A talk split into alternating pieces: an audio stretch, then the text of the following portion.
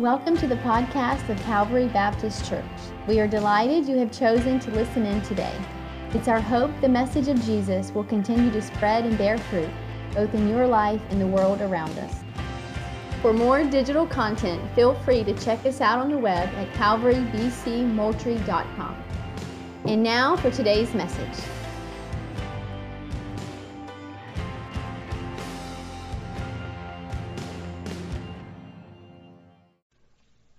In life, opportunities arise that allow us to kind of step back. Kind of to step back and consider the circumstances that have brought us to our current view of reality. And during these occasions, what we think about God, it's so amazing that often it can move from this theoretical, abstract God in the distance to a genuine practical belief in a God that is moving actually in history. And if we believe this to be true, it will alter the very direction of our lives if we humble ourselves to these truths. And I believe we are at one of those opportunities. The global pandemic of COVID-19 has been adjusting everything in our lives for over a year. And I want us just to kind of step back for one Sunday to consider how we can view our reality and the things that maybe we need to adjust as a result of it. Thomas Brooks, one of my favorite Puritan writers of the 17th century, he says that every Christian must learn to read two books. Now some of you might be thinking that's strange and you might suspect the Bible is one of them and you would be right. The Bible uh, is something that the Christian spends much time in, enjoying reading God's Word. However, the other book that he says we must often read is what he calls the book of providence. The book of providence. Some of you might be thinking, is that still in print? Well, kind of sorta. John Piper just published one that's called Providence, but that's not what Thomas Brooks was referring to back then. See, the book of Providence is learning to look at history and everyday life events through the lens of scripture. The book of Providence is this idea that God is not distant, but active in the world. And maybe you're here today and maybe you think that God is one who simply created the world and he's kind of left us here to kind of keep things going. You know, he might choose to intervene, you know, if things get a little crazy. But we're on our own for the most part. And perhaps right now you're even saying, God, it's a little crazy, intervene. But if we look at the scriptures and we see how God has revealed himself in the Bible, we see something about that is vastly different than what that says.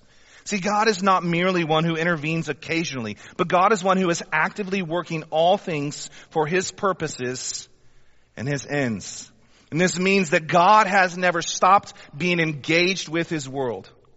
There's not one second in the timeline of history that God has not been moving history towards His purposes and in goals.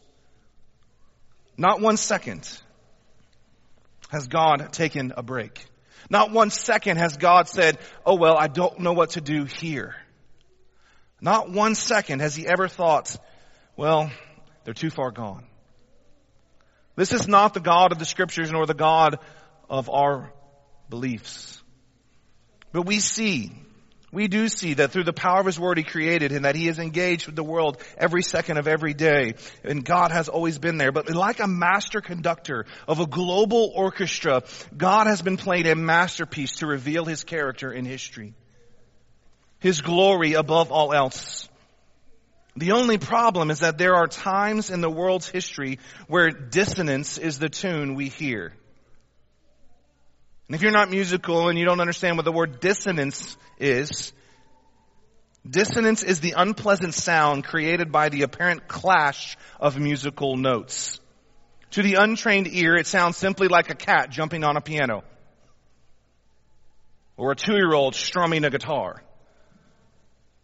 Dissonance doesn't sound like harmony.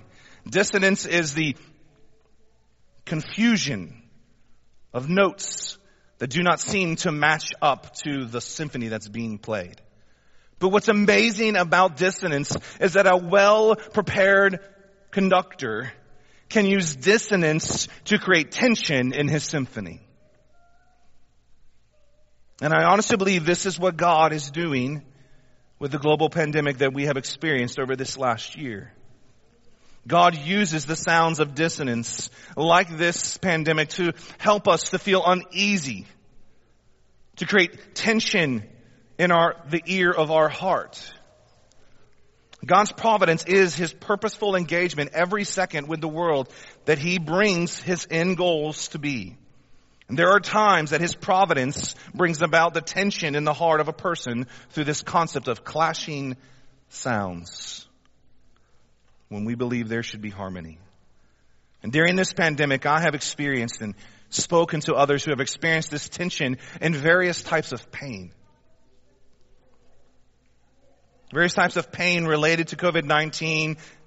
These pains have shown themselves in varying degrees of intensity and origination from various types of causes. Some of you, some of the people around us have felt a financial distress due to businesses shutting down or the cancellation of making money opportunities. Many have felt the emotional pain of isolation from their loved ones in nursing homes. Even we've experienced the pain of longing to be with the loving bride of Christ and the accountability that we so long for. Simultaneously, others have experienced the shocking grief of losing a loved one during this time when everything just feels a little different. Yet mostly, what I hear is the echoing pain of hopelessness in our community. It is the sounding gong of the lost world with uncertain minds and roaming hearts and fumbling feet. They're just crying out for a solid place to lay their hearts. All of these things remind us of what the Bible uses language like the moth and rust. They do destroy. That the shortness of our lives is exposed like times like these. And like two sides of a vice grip, our hearts are being squeezed, showing us where our true value, priorities, and hope lies. More than any of this, during this season of dissonance and tension, we need to heed the wisdom and the call of scripture with greater sense of urgency. Supposing all this is true, that God has purposely brought about this pandemic and he's done so in such a way that it might act like a vice grip squeezing, squeezing the hearts of his people and the people of this culture from a mere hollow theology to a real, true trust in a sovereign God. An obedience to his providential purposes. If that's the case, then we need to ask ourselves, are there threads we see in scripture that have always been part of God's design? Are there things we see that the Bible holds out that we as God's people or, or you, maybe as a guest here today, can say God is always about doing these things? I think we can see several of them. Several things that God has promised and said He will always be doing with His providence in this world. First, God has promised that He will continue to build His church. Matthew 16, 13 through 19 will be up on the screen for you, but as I read it for us, the scene here is Jesus is with his disciples. They've just had a conversation about the leaven of the Pharisees and the Sadducees that they are to be aware of. And he looks at his disciple and he says, now when Jesus came to the district of Caesarea Philippi, he asked his disciples, who do the people say that the Son of Man is? And they said, well, some say John the Baptist, others Elijah, and others Jeremiah or one of the prophets. And he said to them, but who do you say that I am? And Simon Peter said, you are the Christ, the son of the living God. And Jesus answered him, Blessed are you, Simon Barjona, for flesh and blood has not revealed this to you, but my Father is who is in whom is in heaven. And listen to this. And I tell you, Peter, on this rock I will build my church, and the gates of hell shall not prevail against it. In Matthew 16, we see that Peter confesses Jesus is Lord. And Jesus then in turn looks at Peter and he says, that's what I'm about doing. Bringing people to an understanding that our life is dependent on Christ and Christ alone. And he's been given this promise that I, God, will build my church. And not the gates of hell, or the pandemic of COVID, or the circumstances that surround anything will prevent the church from growing into the image of Christ. There is not one second that God has taken his hand off this thread through history that he says, I will build my bride. The church of Jesus Christ will always be moving forward, both in times of peace and in times of tension. Because God has promised this. So we must have the confidence to keep on working alongside God. Because He's about this work. We know He has promised to build His church. Secondly, we know He always desires the sanctification of His people. He always desires the sanctification of His people. Look at, listen to 1 Thessalonians chapter 4. 1 Thessalonians chapter 4 verse 1. Finally then brothers, we ask and urge you in the Lord Jesus that you are excuse me, that as you have received from us how you ought to walk and to please God, just as you were doing, that you do so more and more. For we know what instruction we gave you through the Lord Jesus. For this is the will of God, your sanctification. There's another thread we see outlined for us in scripture that God is always doing, regardless of the circumstances. He is purifying His bride.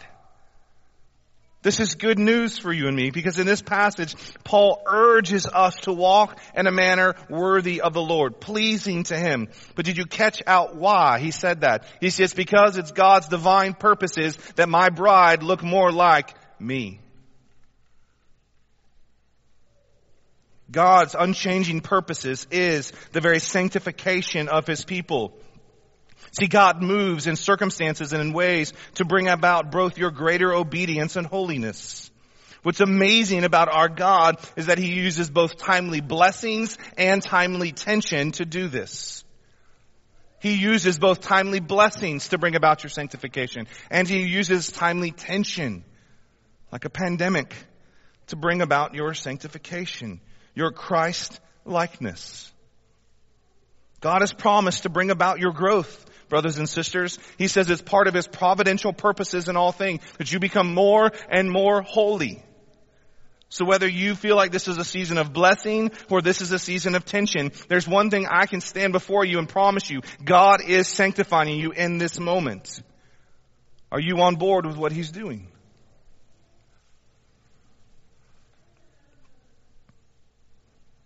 Not only that, we can see that God desires that his people constantly call a lost world to repentance in our everyday relationships. 2 Peter chapter 3. But do not overlook this one fact, beloved, that with the Lord one day is a thousand years and a thousand years is one day. The Lord is not slow to fulfill his promises as some count slowness, but patient towards you, not wishing that any of you should perish, but that all should reach repentance. But the day of the Lord will come like a thief in the night.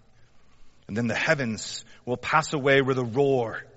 And the heavenly bodies will burn up and dissolve, and the earth and the works that are done on it will be exposed. Wow.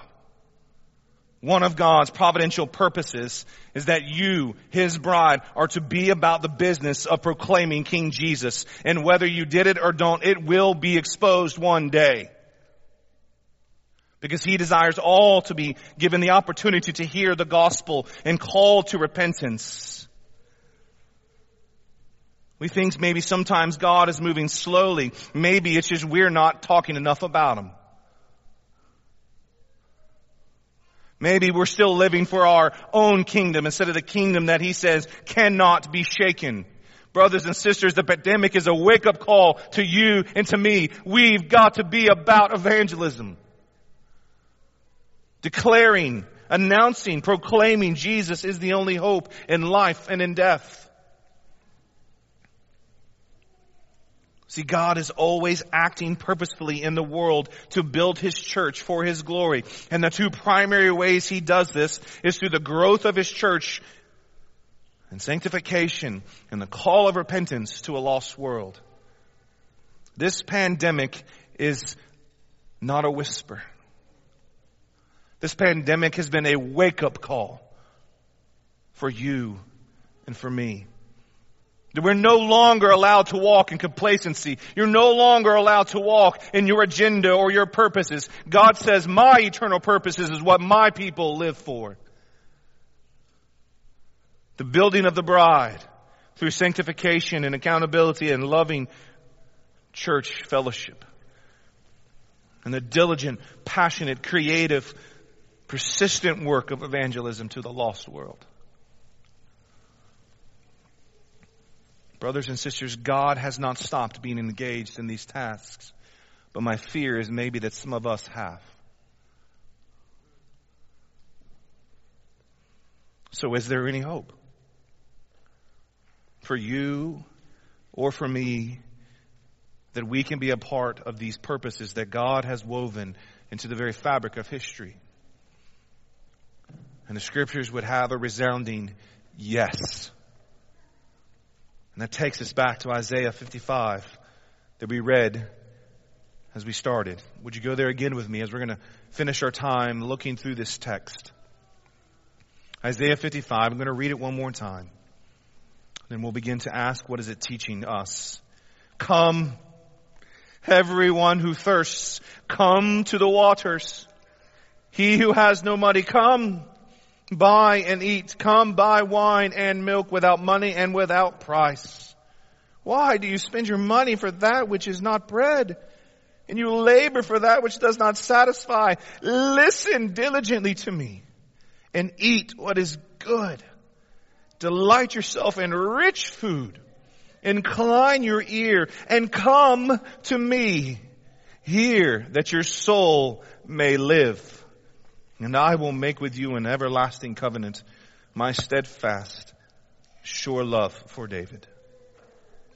Isaiah 55 is an invitation to all people. It flows out of the prophecies of Isaiah 53. Are you familiar with the prophecy of Isaiah 53? It screams 700 years before Jesus came of a one who would die taking the iniquities that were not his. It screams of one who would be pierced for our transgressions, one who would be chastised so that we might be made at peace with God. It not only says that, but it says he would die and that he would come back and that through that God would give him the gift of his church. This is what precedes Isaiah 55. Then in Isaiah 54 is a chapter filled with hope and promises. Look there with me at verse 1 of chapter 54. He says, Sing, O barren one who did not bear, break forth into singing and cry aloud. You have not been in labor, for the child of the desolate one will be um, will be more than the child of the one who is married, says the Lord. Enlarge the place of your tent. He's saying, get ready, guys, because the nations are about to come in He says enlarge the tent, put your pegs down and build them tall and strong and your string longer because the tent needs to be bigger because I'm doing a greater work than just saving Israel. I'm calling all nations to myself. And then 55, he holds his hand out and he says, come. Come to me.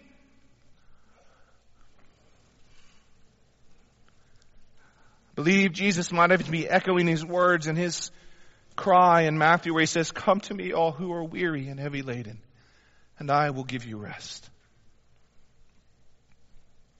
Several things we need to see from Isaiah 55. First, we see there are two types of people that are invited. I think all of us fall into one of these two categories. Look there at verse 1 again with me. It says, Come everyone who thirsts, come to the waters, and he who has no money. So we have the thirsty who have no resources. They have no means of bringing about that which they long for most. There are people in this room, some of you, and there are people in the world who you feel the reality of your resourcelessness. I don't even know if that's a word. You feel, you feel the, the reality of your inability, especially in the midst of a pandemic. You know, you've experienced the fact that you have no resources to obtain the blessings purchased by Christ. And to you this morning, the invitation is simply come. Come to that which cost no money. Look there, he says, without price.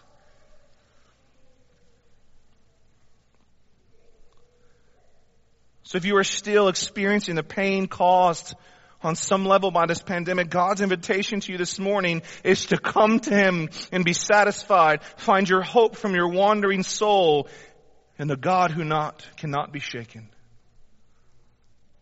You don't have to have resources to come to this God. God says, I am the resource. I am the one who will provide the lamb. I am the one who will provide your salvation. I am the one who will provide your sanctification. I am the one who will provide your ultimate healing one day. I am the resource. And the call to you this morning is come. But what's amazing is I don't think this next verse has to do with the same group of people. Look at verse 2. Says, why do you spend your money? Er, wait, he just said I got no money. I think he's bringing in another category of people, another, another type of people here. And it's the same interesting thing. Look what it says. It says, why do you spend money for that which is not bread? Why do you labor for that which does not satisfy? These are thirsty people, but they got resources. But they got resources. It's those who have done very well through this pandemic.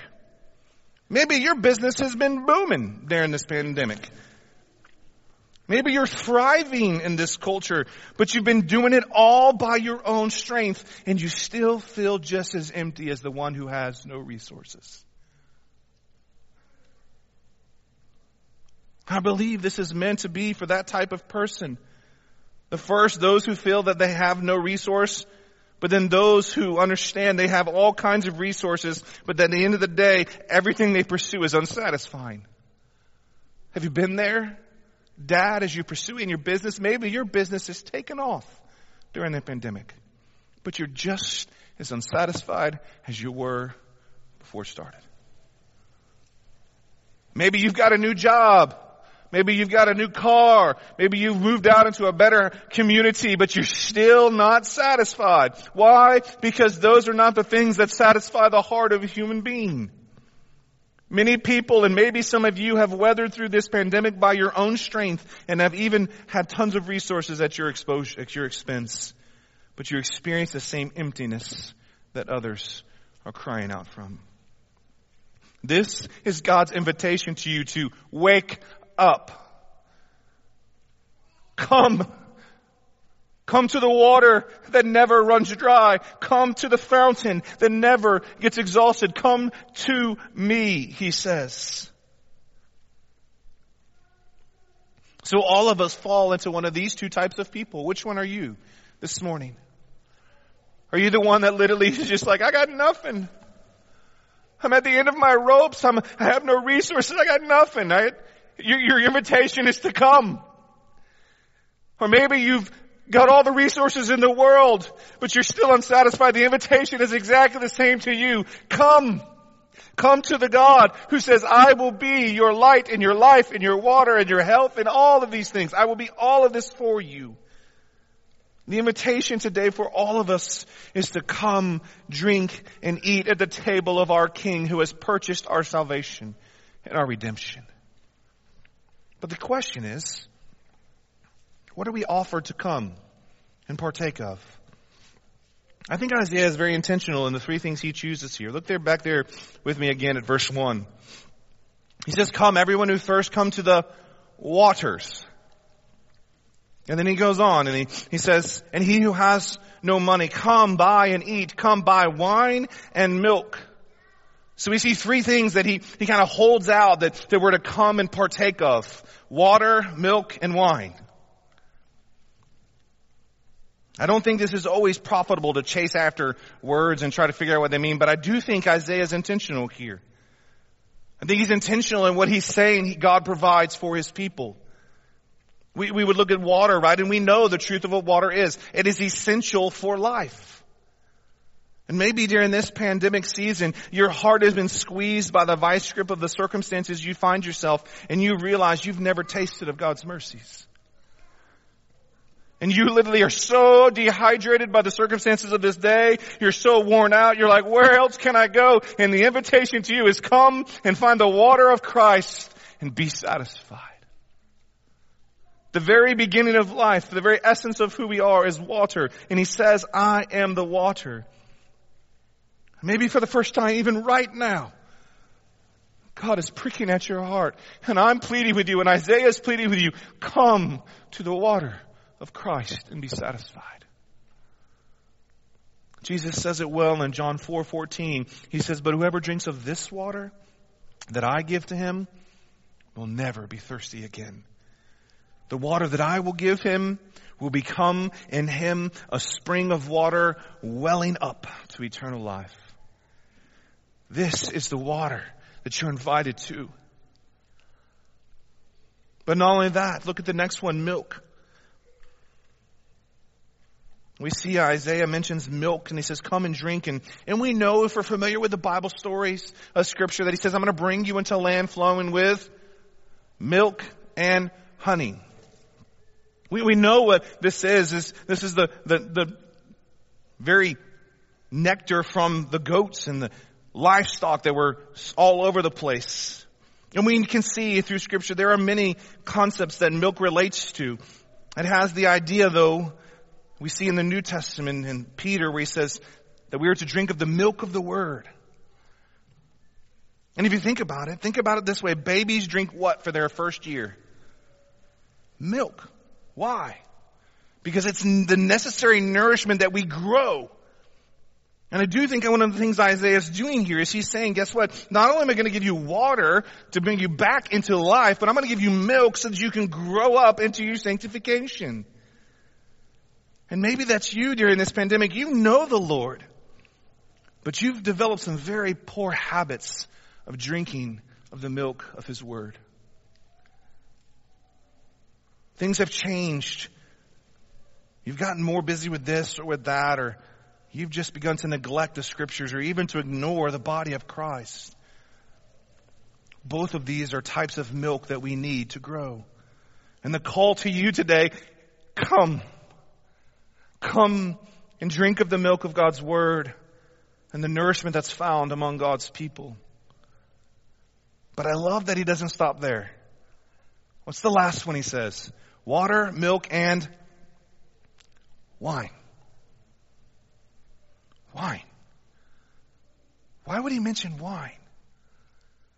Well, I love that if you study just the word wine in Isaiah, it's filled with all kinds of beautiful meanings. So many portraits of so many things. He mentions it here and we know, especially in the book of Isaiah, it carries the idea of celebration and joy celebration and joy. And we know that we've all been promised in the new heaven and new earth, new wine. Do you long for that day? To sit at the table of Christ himself and see our Savior face to face. And for the first time since he wouldn't take of it in the presence of his disciples in that last supper, he will drink of the new wine again and we will be with him. What a celebration that will be. What a moment of joy it will be in our hearts. But the thing is, he says it doesn't have to wait till then to experience that joy. We get foretaste of that joy even now. And some of you here today, during this pandemic, you've, you've, you know you know the Lord and maybe you've been in the Word, but you've lost your joy. God is inviting you today. He's saying, come back. Come back to me and be satisfied with the wine of the joy of my salvation. And we need to be like David would cry out in the Psalms, Oh God, restore to me the joy of my salvation. Church, we should be the most joyful people, especially during pandemics. Because we've got a God who says, I am for you, and I am with you, and I am doing something through you. You're invited today to the Messiah to come and drink deeply of the wine of His delights. And there will be a visible joy seen in God's people. And in my mind, this is one of the most incredible things missing, I know in my life and in the life of the church. Joy filled hope should be seen even in our very demeanor. Even in our very demeanor. There are times when our shoulders are down, when our head is bowed low, but we pick them up. Why? Because we know in the morning comes joy. We know that tears may saturate the night in our pillow, but I wake up in the morning and my God is still God. And He is providentially working out all of His purposes so that I can have my joy rooted and grounded in Him. But I love how He, He says two interesting things about these particular resources. Look at there at verse 2 with me. He says, why do you spend your money for that which is not bread, and your labor for that which does not satisfy? Listen to me. Eat what is good. This is a quality word. Have you ever read the scriptures and said, ah, that wasn't that good? I, I, I mean, there's times I may not get it. There's times I might not like what it's explaining about who I am and what I need, but the scriptures are always good because they point us to Jesus who is always good. The scriptures that we eat of, they're always of the best quality. Psalm 34, 8, we sing it all the time, says, Oh, taste and see that the Lord is good. Do you believe it, church, that when we, when we come to our Savior for water, for milk, and for wine, that it's good? That it's rejoicing in my soul, that it's rejuvenating to my demeanor, that it changes the way I look at everything about my life. Our God is good. Come. Experience Him. But not only that, look at the next phrase. It says, and delight yourself in rich food. This word rich, it really has to do more with quantity than anything else. It's translated in different ways at different locations. Listen to one of them in Psalm 65:11. It says, "You crown your, your, your year with bounty." Same word as rich. Listen to it. Your wagon tracks overflow with abundance. Psalm 36, 8 says, they feast on the abundance of your house and you give them drink from the rivers of your delight. That's our God. He's saying, come to me. Come to me. Come to me in, in your circumstances and, and I will not only give you water and milk and wine, but it's, it's good. And guess what? I never run out. I never run out of resources for my people. I never run out of everything that you need. This is our amazing, glorious God. Declaring what He will do in Isaiah 55 and what He's done in His Son, Jesus Christ, some 700 years after this word of prophecy. Finally, we see there's two types of people, those who have resources and those who do not, but the invitation is the same. Come. We've seen that we're come to partake of the water, the milk, and the wine, which is good and rich and full of quantity. But have you seen that there are 12 commands in this? 12 different imperatives that, that you and I are, are called into. It says, come in verse 1, come to the waters, come by, come by. Listen diligently. Delight yourselves. Incline your ear. Come here. Twelve different times he says these things to us. There are 12 of these commands in these few verses. And if we're to boil them all down, I believe they fall into a sort of spectrum to all of us in this room. One of you, you fall in all of one of these categories. First, the invitation just to come. Right now, some of you have never drank of the rivers of God's delight. You are still in your sin. You're still far off from God, running your own race, doing your own thing. And the call to you simply this morning, come. Are you unsatisfied? Are you broken? Are you prideful? Come. Come to Jesus. And the way you come is simply by saying, only to Jesus I trust. We just sang it. And then we see the progression of come and buy, come and, come and eat. And I think we do, we, that some of us have the faith that simply is going through the motions. And the pandemic is squeezing your lackluster faith and he's saying, no more. No more. Come and eat, come and, come and eat, and you've, you've intentionally neglected scripture reading, prayer, seldomly enjoying the fellowship of the saints. And God does not want you merely to come and experience a hollow faith. He's saying, come and eat deeply of all of me. And I will change you from the inside out. But I love, it doesn't just say come, it just doesn't say come and eat. It says come and eat and delight. I don't know about you, but I've been to tables before that I've come to the invitation to come. And I've sat at the table and I've ate, but it was not a delight. Hamburgers were a little too well done. Peach cobbler was a little too not done. But that's not what God says is what his people. That's not what he has. He doesn't come to us and say, hey, come to my table and we'll figure out what we're going to do. I'm not quite sure yet. No, he's already got it all figured out. He's already purchased everything necessary for you and for me. He says, come, eat, and not just sit and eat, but he says, delight in the rivers of my mercy and grace.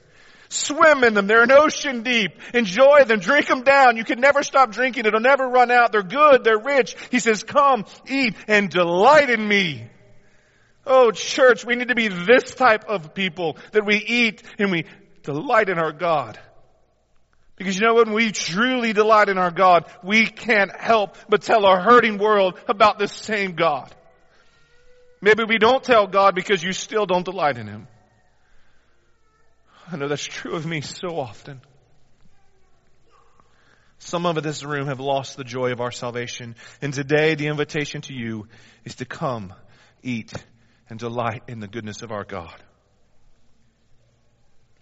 If you today are hearing the words of the Lord and you find yourself in any one of these categories, let me challenge you to speak to someone today. Find someone to talk to. I'll be available at the front in just a moment or even after the service. But if God is showing you that you were never a part of His bride and He's inviting you today, we'd love to talk to you more about that. Or maybe you've lost your joy and you just want us to pray with you that God will restore to you the joy of your salvation. We want to do that with you today. And finally, we need to be those who go and announce this good news. Look with me at verse 4 and 5 of Isaiah 55. He says, Behold, I made him a witness to the peoples. Again, I, I think the first, first mountain we see is that of David, but we know ultimately Christ was the greater David.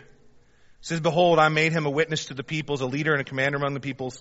He says, But you shall call a nation that you do not know, and a nation that you did not know shall run to you. Because of the Lord your God and of the Holy One of Israel, for he has glorified you.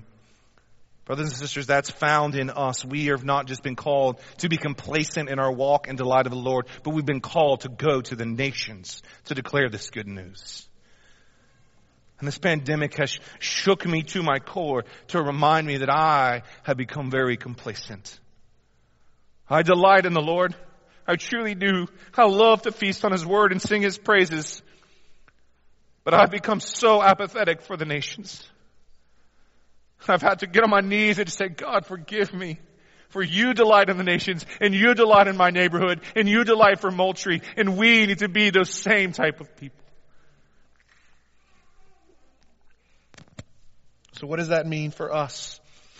Moving forward, we've had to stop certain things or do certain things and so very quick application points for us. Maybe you've been mostly staying at home watching over Facebook. I think there's a time and an appropriateness for that, but that was never God's intention. That was never God's intention. And I would encourage you, if you're there watching Facebook and that's been your habit now, I would challenge you to ask yourself this question Do you go to the gym? Do you go to the grocery store? Then you need to come here too. My counsel for anyone who is that way, they'll be on Facebook, whatever, is that as a pastor, I'm pleading with you, come back to us.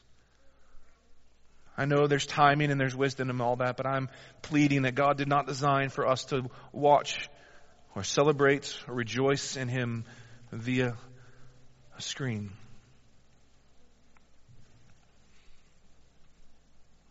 Probably need to be here.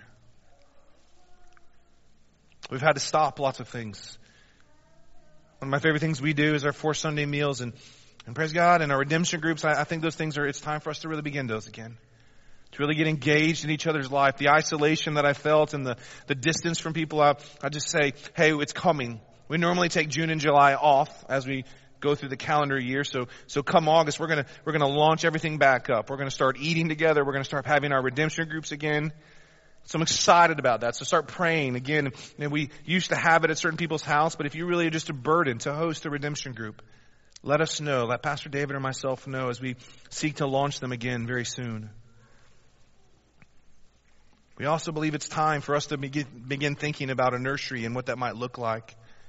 So pray for us, and if you've got a burden for that, let us know. And as you know, we've slowly started phasing out Mass, but we still believe it's wise and there's wisdom that needs to be had for all of us. Pastor David and I will still continue to wear them, especially during the Lord's Supper.